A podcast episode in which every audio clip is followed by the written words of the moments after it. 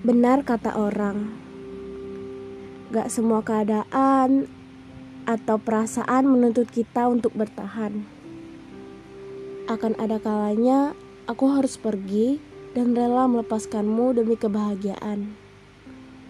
Gak apa-apa, hanya kata itu yang dapat terucap ketika aku merasa benar-benar kehilangan dirimu.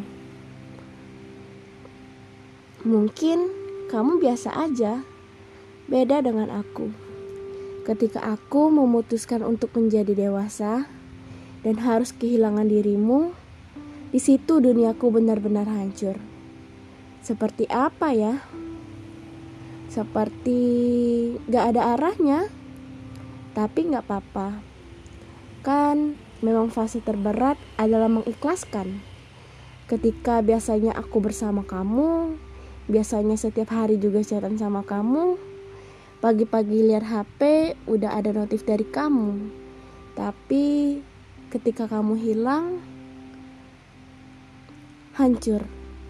Iya, hancur banget rasanya. Seperti apa ya? Kayak nggak ada rasa sama sekali. Hidup ini jadi hampa. Iya, hampa banget.